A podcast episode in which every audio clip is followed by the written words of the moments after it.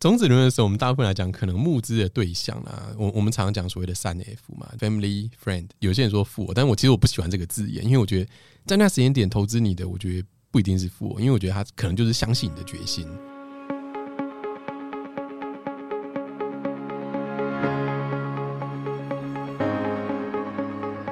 这里是新创诊疗室，为新创企业进行财务把脉，找到痛点，对症下药。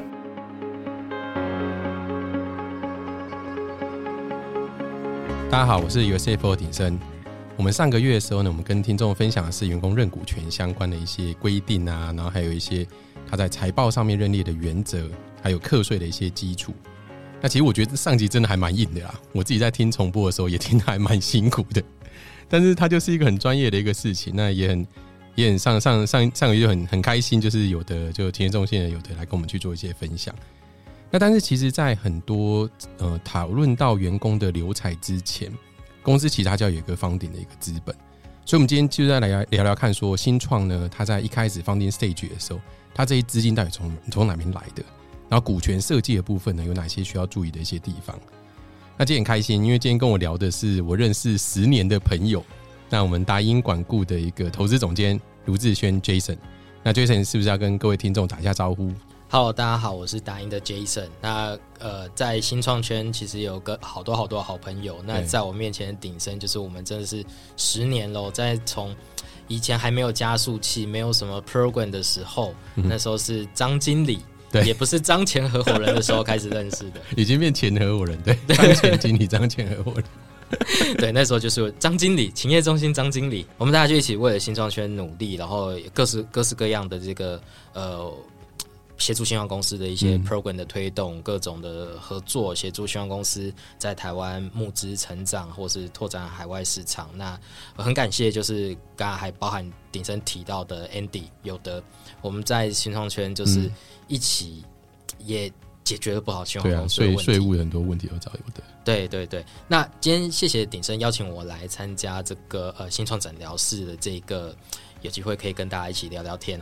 那可能没有上次有的可以这么专业，但是我们可以尽量来交流交流。那达英是一个台湾的这个早期的这个创投，那我们就很标准创投。那我们过去多半是在投这个台湾的 A 轮这个阶段，有时候再早一点，有时候晚一点。但是我们在今年的时候特别在成立一个天使基金，对，所以我们现在守备范围就是我们对外的就是很明确，就说对，我们在早期这种种子轮、天使轮这个阶段，我们也可以来投。然后我们在 AB 轮 A 轮其实是 A 轮啦，也是我们主要守备范围。那达盈的这个背景，我们就是一个创业家成立的一个创投基金，我们的 funding partner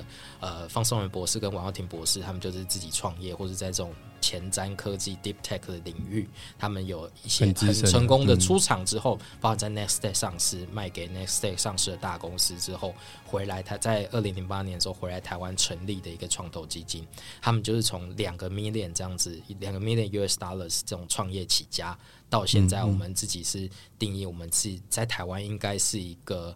可能是个中型的创投了。那我们会持续的来协助台湾新创公司，我们现在大概有40多家的 portfolio，那我们未来会继续的成长。对啊，Jason 讲得很客气啊，你们可能不只是中型，其实以新创来讲的话，我自己就碰到很多达盈投资的一些 portfolio， 投资的一些团队，然后都很优秀，很杰出。而且上次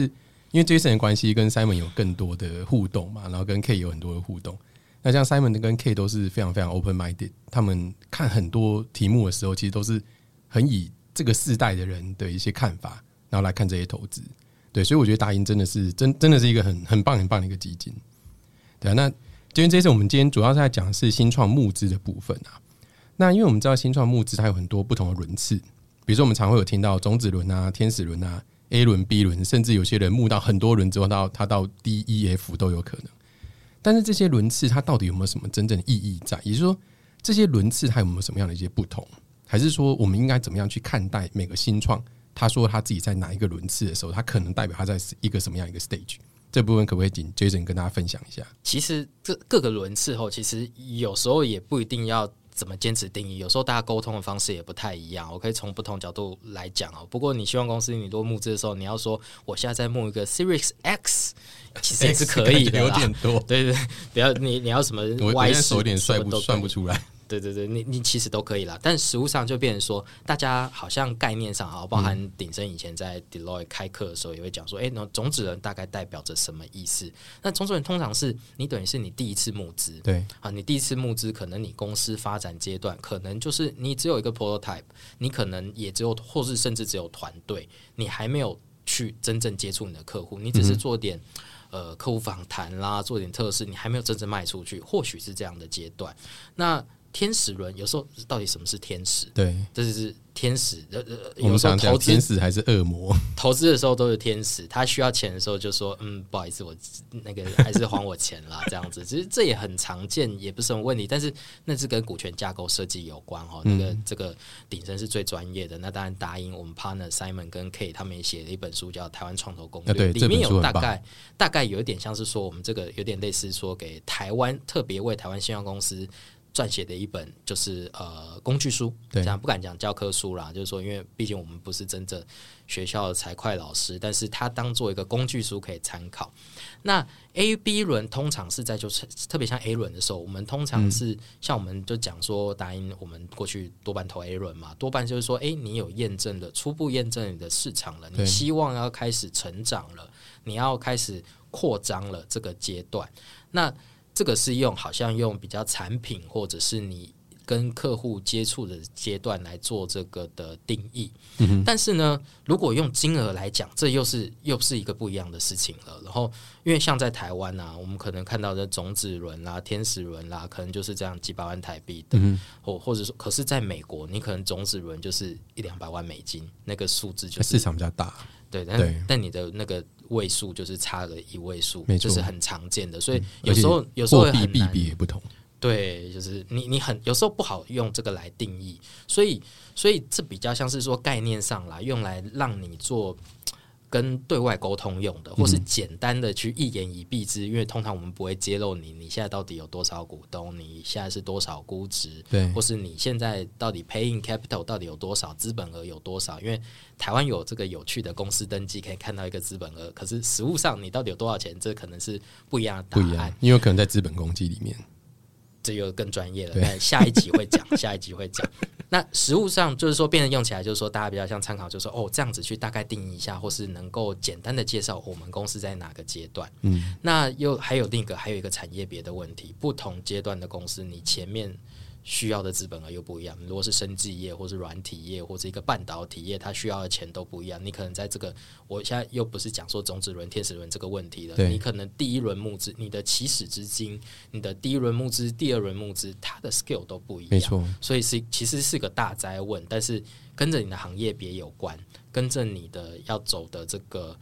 或是你的募资的这个状况有关。这样没错，没错。对啊，就像之前说的，其实我们常常讲说种子轮、天使轮、A、B 轮，那这一些呢，其实在第一个是，它在每个轮次的时候，有可能公司的产品它所发展的一个位置是不一样。比如说我们说种子轮或天使轮都比较在早期，它可能才刚完成的 POC， 它事实上还没有找到一个很完整的一个市场，然后也还没有找到一个可以规模化去找到客户的一个方式。但通常来讲，进到 A 轮的时候，它应该已经确定它的市场。它产品已经知道在哪边了，然后可以开始慢慢的进行规模化。那我们常常讲说 A 轮进到 B 轮一个很重要的重点就是他们有办法把现在的一个产品规模化出来，而且慢慢的有机会走向国际化的一个过程。所以其实它本来就是一个产品有可能在不同轮次的时候它会有它的一个定义。那另外一个刚刚 Jason 也讲到一个很好，就是各个不同的产业其实这个轮次也很不一样。比如说最近当我提到比如说生技新药业好了，生技新药业的种子轮搞不好它募资规模就可能是软体业的 A 轮或 B 轮的规模，因为它如果没有那么多钱它根本没办法启动嘛。我们常常看到有些生技新药的一出来一募可能都是5到10米，它就要做它的起始的资金，因为不然没有这样子的话，可能没有足够的钱去养它的 R&D 团队啊，或者是去做一些临床试验。但是以软体业来讲的话，如果种子轮就募到5到10米通常都 不是那么需要啦。你除非说像我们看到报章杂志上那种矽谷的一些新创，而且他们可能是连续创业家，然后也有很好的 exit 的一个 strategy， 那一开始就可能可以吸引到还不错的一些投资，这时候才会有这些机会。所以说其实每一个轮次对于公司来讲，不管是代表它的产品的 stage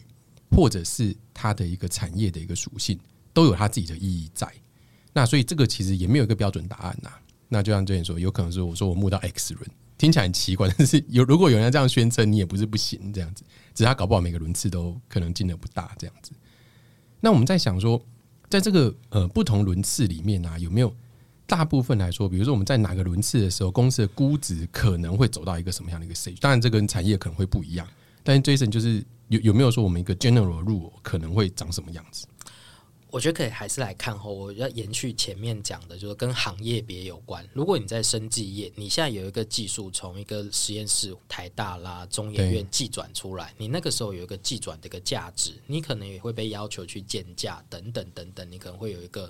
个估值在。但是也随着你，如果是说你可能我已经产品我的研发到一个阶段了，我要盖一个 lab，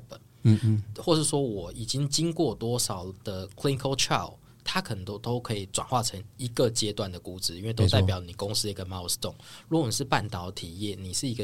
或者你是一个演算法，你这个东西有没有跟晶片绑定在一起，或是你要刻一颗新的 IC， 你要自己去下线，你要去自己去 tap out， 你要有各种半导体制程这个发展的过程，都会代表着你公司一个 milestone， 跟你到哪里，还有你需要资金花多少钱。对，那加上你可能又会讲到一个稀释比率的时候，你可能就会带出一个估值，没错。那所以我说，可能还是跟行业比有关。你要匹配，可能是这个估值的角度，有时候我们还是回来有方法论嘛，就说好市场法 benchmark， 我们是市面上或是行业里的。如果你不是这个行业里的第一个，你再创造一个新的行业，行业里多少有一些。可比较对象或是你前面的公司在当他在你这个公司你这个产品或是你这个市场客户的这个阶段的时候可能是怎么样的，或者说现在随着这个好，我们来讲达音投了蛮多的软体也好，我们很多软体网路或是这些的，大家可能会讲说软体网路业它的 PE ratio 是多少 PS 是多少，又或是一个 SaaS ARR 的 ratio， 可是它也是会是变动的。所以还有一个状况就是在于就是说因为市况在改变，在去年前年的时候可能这个 SaaS ARR 国外可能会给到10倍20倍，大环境很好嘛，大环境很好说给很高， PE ratio 在一些 emerging 的 bull 也可能会有一个什么 PE300倍这种事情发生。但是现在大环境在比较紧缩状况的时候，那它有一些可能，比如说我们是自己去找那 Next Tech 上市或 NYC 的一些值SaaS 公司的 AR ratio 可能也许只有6到10几20倍而已，就是它就是缩水了10倍，有可能是这样子。那所以你在当下有时候你可能要需要因应这个市况去做一个调整，所以比较尴尬的事情就是说，有时候到底是估值高就好，不一定。你随着这个环境趋势，那其实重点是在说，你后轮要怎么接这件事情。对，那还是要匹配着说，其实各个轮次在你那个行业里是什么的一个样子。那有些公司一开始说，我是其实像软体公司，我们比较常遇到的状况就是说，其实我们都是很好的人才，那这个时候其实就比较想看投资人愿意怎么给你咯。但是后面就会比较硬的事情就来了，那我们就可能看 ARR 的 ratio，那大家在心里给一个自己愿意给的一个比率或是尺度，或者说市场上怎么给，或是说你未来的 future pipeline forward ARR 是怎么样的东西，那大家可以来谈，都是可谈的这样子。对，像之前这边讲的是比如说软体业尤其是 SaaS model 的，我们很多会用 ARR 就是 annual 的 recurring revenue， 就我一年度经常性的营收的比例是多少。比如说我假设我今年的 ARR 是100万美金好了，然后我们就可能会去看说相对应的 SaaS model 的公司，然后可能跟你做的是类似的，那它的 price to sales 就我们的 PS ratio price to sales 它的比例是多少。比如假设它的 PS ratio 比如说 Jason 说的去年搞不好可以10到20倍，但今年就下降了嘛，今年的 PS ratio 可能都降到4倍到6倍左右。那这时候呢，你的一个 million 的 ARR 就 annual recurring revenue 你可以乘以 PS 的4到6倍，那你的估值可能就是400万到600万美金。类似像这样子的概念，就是我们在常讲的可比较公司或者是市场法的一个评价的一个基础。但我觉得这也很有趣啊，因为这是我最近很常被问到的问题，就是因为现在整个大环境不好嘛，然后之前大家也都说就是很多的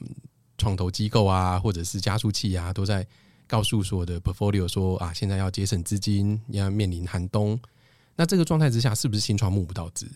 我自己是觉得没有啦，这部分不在访纲内，我觉得也可以问看 Jason 的意见，但是我觉得是没有，因为应该说公司好的公司还是会被投，而且创投本来就有天生就一定要投资的一个目的在，那只是说呢，第一个是在这投资的氛围之内，你一定会被跟上市会公司做比较，那这些上市会公司如果说它的 PS ratio 或 PE ratio 是不好的，那你逻辑上讲估值就有可能会下降，那要有办法去接受这一切，因为他如果说这时候不接受这个估值的话，我们把估值开得很高，投资人会想到另外一件事情，就是那我下一轮的估值有没有办法再往上去爬，因为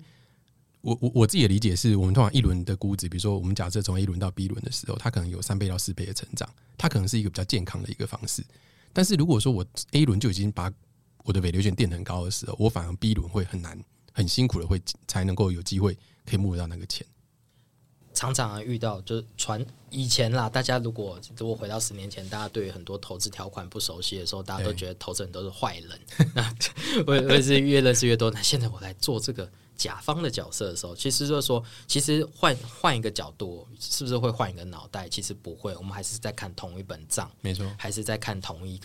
家公司，其实就同一家新创公司好了。可是最重要的事情吼，现在就是到底估值怎么定这件事，其实我也不是要跟你杀价，而是其实我是在想的事情，那个downside是什么？我想的事情可能是downside protection，如果这个不行了，或是那个点到底是在哪里？我们如果就是纸上富贵，觉得公司的估值都一直成长一直成长，好像看起来账面上也是拍拍手很高兴啊，不过我们永远都是最大原则就是 exit 的时候 valuation 会是多少，可以是多少的，那中间的估值这件事情呢，其实是在捏一个合理的一个空间，因为跟公司的年限也没有绝对直接的关系，其实跟你的成长性比较有关。对，刚才讲这么多的法则 PS ARR ratio PE ratio 或是其他 benchmark 这东西，因为有可能就是这个行业就是非常蓬勃发展，譬如说我们这几天这个 AI 的这个题目到底要怎么定，不晓得，但是 OpenAI 这些事情现在怎么定，5天就到1 million user， 对啊，好恐怖，对啊，那有时候大家就说，那我到底有多久才可以成长的那个角度，因为有时候可以说，对，这个 usage 就是很高，可是我们年初的时候 Clubhouse 也曾经一下就冲很高，可是后来热潮就退了，所以我回过头来讲一件事情，就是说 ARR ratio 算是一个大家比较举例啊，只是现在只是举例来讨论，但是它实际上可能发生什么事情，有可能这个时候为什么 ARR 是看起来比较好去 negotiate 的一个 definition， 其实是因为 ARR 它是一个 annual recurring， 对，那我们 SaaS 公司其实实务上就是鼎声也做过很多 SaaS 公司的财报，就知道其实你现在并没有真正收到这么多收入，或者说你实际跟人家收了年费，可是其实我们是要摊开来冷的，那所以说实际上我现在的营收其实是1/12啊，你往前forward推回来，我现在是1/12的，有可能是这样子的营收，那可能你觉得说，我如果只看你现在的营收，这个 income statement 就损益表，那就很不公平啦。可是你对应给 ARR 的时候，可是 future 也有可能会有一个 revenue 的 churn rate， 对，也有可能这也是有不确定性，因为环境如果改变了，大家就不用这个服务了，明年不续约了，或者说你做 enterprise service， 明年这个他的采购就来跟说，续约可不可以打9折？他也没有走，可是我就那打个9折好不好？你要不要？还是你可以 upsell？ 它都是不确定性。所以变成就是说大家都是在讨论这些，所以最重要的事情对我们来说，在我们都是早期创投，其实我们也不会吝啬给估值，可是我们有时候是给估值，讨论估值的角度是说，我也愿意给你 upside， 我是看你那你从上一次募资到这一次募资你达成了什么，对，我们有没有真的就是翻了2倍3倍这件事情，甚至如果你要变10倍，或者说有些创业的时候公司1块钱，现在我一股10块钱这种概念来，那这个10倍是什么？不一定是我会问，会有别人会问你。对，特别如果在申请一些比较传统型的基金的时候，他可能就会问你这个问题。那没关系，你就是说明，那我具体有这个成长，也许你的投资人就会买单，没错，投资人买单的就是真的。那像我们只是在看说，我们在 以我们自己的已经投资的公司来说，我们也很关注，或是会协助他们要有下一轮的资金，因为活得下去嘛，或才有一定要有人接手嘛，对，或者是说才有一个适合的适当的资源让你去成长，不管你是在哪个阶段做台湾市场或做国外市场，你要拓 RD 还是拓业务，种种，你要做 marketing， 你要 marketing fund，再都需要钱，怎么样让下一轮让接盘侠愿意进来，没错，或者说甚至是我既有投资人是不是愿意也在加码，有些就是就算你都是台湾普通股，大家都有一个 prorata 的权利，人家要不要跟你问，没错没错，你要考虑不是只有我们投资人，也要让别的投资人愿意持续的支持，对对对，因为其实的确创投跟公司它就一棒一棒接力的一个概念、啊、所以每一棒的就是怎么样把上一棒接下来其实都很重要，对、啊、我们今天比较 focus 还是在种子轮跟天使轮啊，所以说我还是想问一下，比如说我们在种子轮的时候，我们到底要准备多少的起始的资金？那当然，这个还是要回到前面，就是这跟产业一样不一样嘛。我们说假设生技业跟软体就会不一样。我觉得我们现在可能大部分的新创可能都是跟软体比较相关的，或者我们说新经济相关的，所以我们就是 focus 在这种比较以人力密集为主的一个新创的话，我们种子轮到底要怎么去思考？我在一开始的时候我要到底要用多少钱？我觉得第一个点呢、啊，还是可以先回答一个部分产业的角度，应该是说你多少钱可以达到下一个 milestone， 去跟人家跟下一轮投资人准确的沟通，没错，好，先有这个 definition 是比较重要的。那如果回来看我们假设比较软体网络业的公司好了，那就是说你怎么样，有时候大家会讲说你有没有办法你要怎么样可以活6个月12个月，好，那其实还有几个原则。第一个是其实你要怎么样活到你先用前面讲下一个 milestone 这件事情、你要怎么样做出一个初步的成果，让你愿意，让你可以去对外讲，我这个真的有戏哦，我这个题目有梗，有初期的客户愿意来试用我的东西，这是其一。其二呢是，那你下一次你什么时候会把钱花完？你什么时候要开始募资？你的钱可以烧多久？状态，对，因为我们也不能就是说一个种子轮你就是100K 就可以做，加上你自己的起始资金，或者说你还有别的资金放进来，什么上300-500K 是不是够？这也不完全，因为跟你团队有关系。有些这个种子轮的团队就是说，我只有3个人，可是也有人就是种子轮他就有10个人，然后又都是厉害的工程师的时候，其实费用率是不一样的，所以然后你中间做的事情，你所需要的这个开发环境的资源也都是不一样的。所以早期比较重要的事情就是说，第一个原则，到下一个 milestone 需要多少钱，然后你如果要存活到下一个 milestone， 假设是12到18个月这个之前，你需要准备多少资金，然后还有跟大环境有关，募资现在是比较冷还是比较热？对，比较冷或比较热的时候，你可能3个月募不到资金，你有可能9个月募不到资金，你什么时候要开始做这件事情？那你在做这件事情的时候，会不会你就要开始沟通了？那你就要拿成绩出来嘛？对，那就跟你的这个 program 公司的进程有关了。没错，没错。所以我觉得像这个，以我理解来讲，种子轮它要做到第一个 milestone， 尤其是软体业，你就至少 POC 要验证完啊。就是你 proof of concept 要有办法先确认这件事情，它有可能就是它的第一个 milestone， 因为它在这个第一个 milestone 的时候，它有可能可以走到下一轮，就是走到天使轮去跟人家讲，我东西做出来了，而不是我还完全在一个雏形的一个状态，还在 coding 啊，什么东西都没有出来的时候，它就会很难的进到下一轮去募资。那再来就是我们之前其实从芋泥那一集就一直在讲现金流，因为我们在讲黑字倒闭的这件事情嘛。那所以其实也要思考，就是我在进到这个所谓的 milestone 或者是 POC 出来之前，我到底需要花多少现金？那很多团队初始的时候，他都会想说反正我们就几个 founder 嘛，我也不需要花钱，反正薪水尽量少拿一点。但是你可能还是有一些固定的一些支出啊，比如说你需要办公室，但你们也可以窝在一个地方啦。那但是如果说有任何的现金的需求的话，都要把它想清楚。像我们自己 urCFO 我们就这样嘛，我们其实初期一开始的时候，我们资金比较少，我们一开始只有设100万的资本额，到后来发现要增资的时候，是因为我们的现金流转不过来，因为我们要 forecast 6个月的时候，我们会发现说，因为我们跟客户收款会是在我发薪水之后的2个月后，那我就至少要准备至少 at least 2个月的营运资金，然后又做财会人员又不想要把资金压得太紧，不然的话我们 COO Henry 他会很紧张，他会想说会不会没有钱这样子，然后所以我们又快速要再做一次增资，那主要就是在 forecast 我的现金流这样子。我顶身讲 urCFO 是很幸福的，他很快就是他以前教人创业就说市场客户很重要，但顶身是很厉害一开始就有很多客户了，这是也没有，然后还有机会收钱，有 revenue 有进账这件事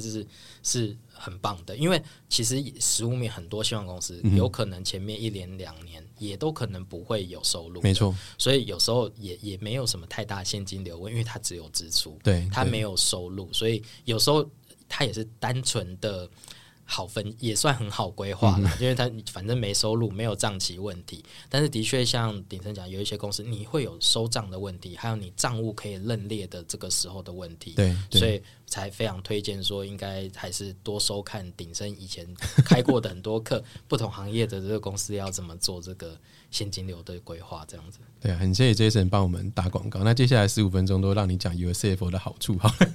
讲不完。好啊，那我们其实种子轮的时候，我们大部分来讲可能募资的对象啦，我们常常讲所谓的3F 嘛，就 family friend， 然后有些人说富，但我其实不喜欢这个字眼，因为我觉得在那时间点投资你的，我觉得不一定是富，因为我觉得他可能就是相信你的决心，或者是相信这个人去支持你这样子。那但是在这个阶段的时候，因为大部分都是认识的人，跟认识的人我觉得最难谈股权架构，尤其是 family， 你要到底要怎么去跟 family 讲说，欸，你们叔叔啊姑姑啊伯伯啊，你们出一点钱来支持我，然后你们可以占多少持股比例。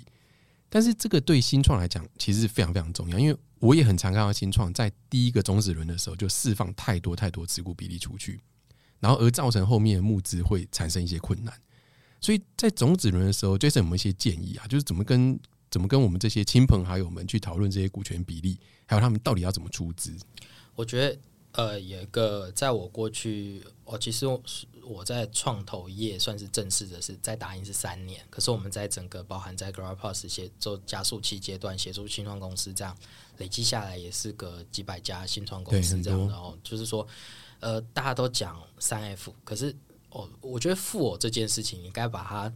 转化一下它的解释，应该是说他不理解什么是早期新创公司的投资，而不是他是笨蛋，他有可能是非常聪明的人，可是他应该是很聪明的人，对，可是他的理解可能是说，我是买债券，我是买股票这样的概念，他随时要可以进出，所以有时候他也不是坏人，他就说我现在投资你，可是我有时候我需要钱的时候我把它赎回，可是对新创公司来说就是你不是天使投资人，你是投资我，怎么你现在要把钱你要抽我银根吗？好像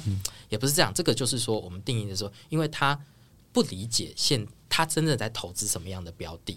对，因为我们大家很习惯，如果是买股票，我是买外部的基金，这是你是不同的投资条件，你有机会是可以随时赎回的嘛，或者说定期定额等等，它的角度是不一样的。那我觉得很重要的事情要沟通的事情说，这种早期种子轮新创公司，这个公司还是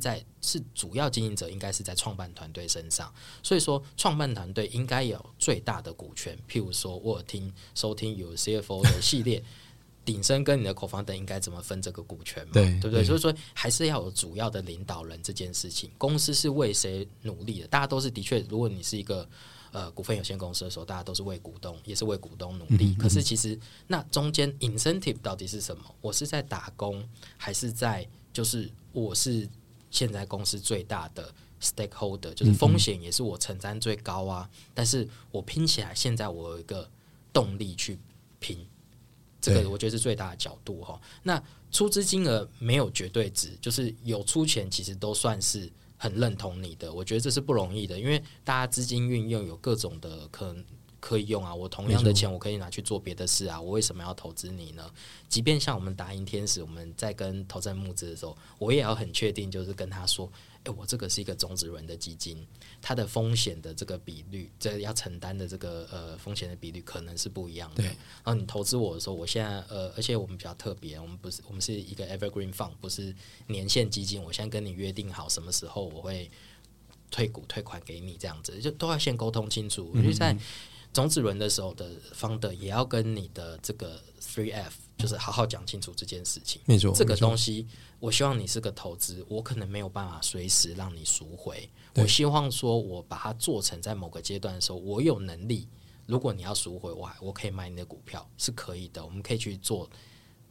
未来这个投资条款有关一个赎回权的一个设定，这可以设定，但是希望你自己founder自己要想清楚，这个时候什么时候你有能力可以发生这件事情，对，这个是可能可以去设定的。那我就觉得说在早期啊，最好是一定要有个7-8成以上甚至更高的股权比率，你才有办法那个接受你未来增资的时候的这个dilution稀释的这个比例。对，因为的确如果说你没有拿到七八成比例，因为你后面不管进到 A 轮 B 轮你会再被稀释，你再被稀释的时候，如果说你一样应该说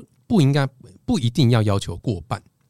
但是呢如果说你连过半都离得很远，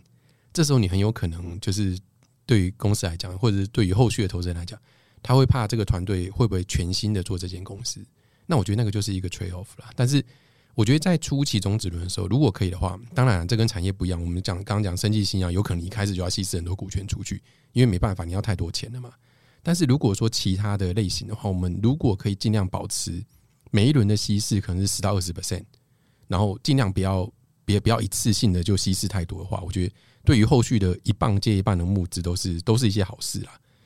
那我们刚讲种子轮，那到天使轮呢？因为我们常常会说就是很多进到天使轮的时候就很多天使嘛，但是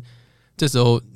他拿钱给你的时候，那你要怎么去面对他，然后或者是说他在投资你之后他对你是一个什么样的一个预期，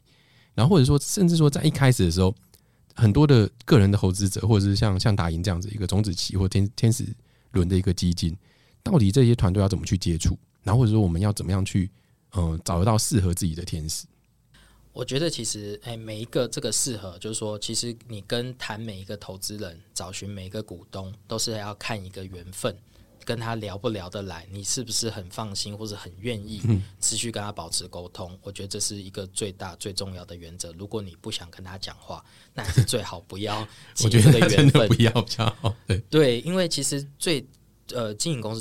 最重要的事情就是跟股东保持沟通，不管你是一个月沟通一次，3个月沟通一次，你要愿意去做这件事情。因为为什么？如果很多的时候是你除了你自己做的你自己拥有资源之外，你应该寻求这些跟你已经产生关系的伙伴们的协助，请他们帮忙你。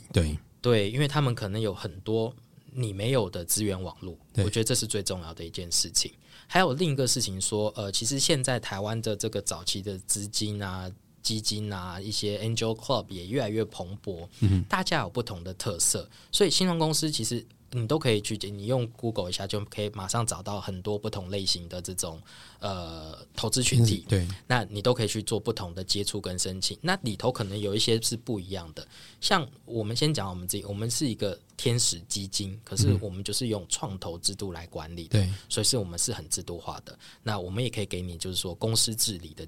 建议，好，或者说建议你怎么样做这个财务的或者是策略上的这些定义，然后我们会协助你很合规的来做这件事。为什么要合规？不是来管你，是说你后轮投资人来看你的时候，你方方面面都准备好了，就像你用 urCFO 一样，你会方方面面都准备好。urCFO 底下公司在我们看过的每一家都把自己的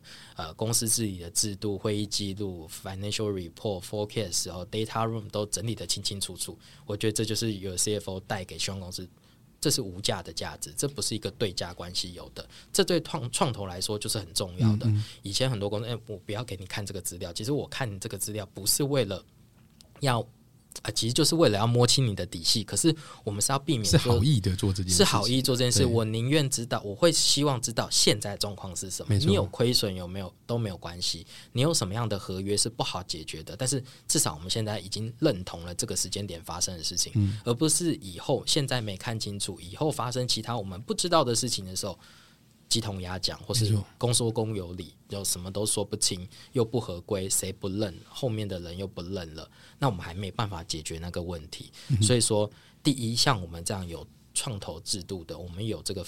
完整的管理团队管理经验呢，是可以带给大家这个价值的。那只是换来的事情可能说我们需要保持沟通，当然对话会多一点点，你视为这个是不是一个沟通成本，可是这个沟通成本可能是有管理价值的，这是其一。那外部呢，可能在不同类型，但这个也是资金取得成本的差别啦。你募资都是要花时间，当然你跟我们这种比较有制度的沟通，其实我们还算快的，但是也是一个沟通时间嘛。那有些也许说你找一些个人，那马上就投资你了，但是也可能有时候会有一个差别。如果你募了很多很多个人投资人，然后都小额的时候，以后你如果合规来做，每一次开一次股东会，每一次有一个什么样的新的议案针织议题，你签合约就是每个人都要签名，你以后往来的成本很高，就算你用电子签名电子签章也是每一个都要顾到， 对，然后你说要通知的人他也是一个沟通的成本。那也有外面有一些不同的场域，就是说还有一个状况是你实务上我们就算你一轮募资腾讯拿到了讲定了这个 commit 的额度了，也有分打款的状况，有一些不同的机构或是不同的组织它打款是要慢慢抠的，那它可能虽然说它是一个它也有可能是一个 club 之类的，一个 club 或是一个也是一个 angel fund， 可是它是分别跟不同的股东去这个请求打款的，这个时程上也可能会有点时间差。对，那这个是每一个不同的营运方式跟结构的特色，所以即便你在早期也有可能是大家打款时间不太一样，你就是要一直查银行账本啊，确认这些事情，又或是说其实反正他就是很有制度，像我们就是我们汇款了，我们就会给你汇款的水单，然后我希望你就收到了，给我一个就是一个收款证明，然后我们就清清楚楚。有一些可能就是等一下他没空出这个账，等一下没有空对这个账，在早期可能就会像这样子琐事比较多。没错，就其实天使轮的确就是因为募的人很多样，然后呢也不会说像比如说我们假设进到 AB 轮之后，他可能都是比较机构性的投资人或是一些 CVC 进来，所以天使轮有很多方方面面要去思考啦，就是我们要怎么样选这样子一个投资人。比如说我自己是比较喜欢让投资人的结构比较简单一点，也就是不要太多的个人出现，那不要太多个人出现就像 Jason 说的，你会节省一些沟通一些成本，然后再来就是机构投资人我觉得也很好，那因为有机构型投资人的话，其实我觉得刚刚讲的一些沟通除了成本之外，我自己看到的是效益啦，因为机构投资人会在天使轮的时候就帮忙你把很多东西制度化。比如说我自己就觉得这也是有 CFO 存在的目的，我们进来之后其实就是要帮公司把很多公司治理面的东西就可能从天使轮开始，应该说我们大部分来讲是从进到 A 轮前我们进到 A 轮前的客户，我们在他进到 A 轮之前我们就帮他把所有制度面如果可以建立起来就慢慢把它建立起来，因为这样子进到 A 轮之后，对于 A 轮或者是后续轮次的投资人他会比较相信说这间公司是有很正当，然后或者是说很有制度的在经营的，所以对于后面的轮次都应该会有一定的价值。所以我觉得那些投资人沟通都不是成本，我觉得它应该是要带给公司一些效益，然后而且也是带给公司的帮忙这样子。最后面还是可以跟大家稍微再讲一下达盈的天使基金，因为我真的很喜欢达盈，而且我跟 Jason 认识很久，然后 Simon 跟 Kate 也是非常非常支持的一个前辈。然后你们的投资标的大概有哪一些？因为我听到你们之前是不是你们现在投了几个案？4个还是5个案子？现在已经投4个案子，了嘛，对不对？那你们这些案子大概可不可以简述一下有哪一些？然后还有就是我们目前大概投资金额是多少？我们其实设定的投资的这个 ticket size 就是 100K 到 300K 这个阶段，然后也许是加减一点点这样子。那其实就是给大概是第一次增资、第一次募资的这样阶段的新创公司啦。大概用现在状况来讲是这样子。那我们其实以现在投的状况的确是我们就是照着这样子的 mandate 在做，大概在这个范围里头去做投资。现在已经投资的案子就是是以软体的，就现在这4个公司都是软体的公司，然后那它数位服务，那当然是在不同的行业，有在这个比较是给这个量化交易分析的这个领域的，有这个数位转型人才招募跟企业招募软体领域的。那第一个叫 EFOTech 是这个量化交易分析工具，那个Urator 就是大家很熟悉是这个 Lydia 他们这个做数位人才的招募，他们今年现在主推这个招募管理工具这件事情，就是所谓的也是有一个 SaaS 软体在里面，希望这个是一个题目。那有另外2个团队它跟 Web3 有点关系，但他们都是技术型的公司。第一个是 Numbers， 他们做的是数位存证 Authentication 这件事情，他们可以帮很多的照片啦或是数位档案 digital asset 去做存证，让你就是永远这个东西被存在在这个 blockchain 上，所以用区块链上面来做这件事情。对，像譬如说他们最早的 project 就是跟 Steven Spielberg 他们做犹太人的2战的时候的一些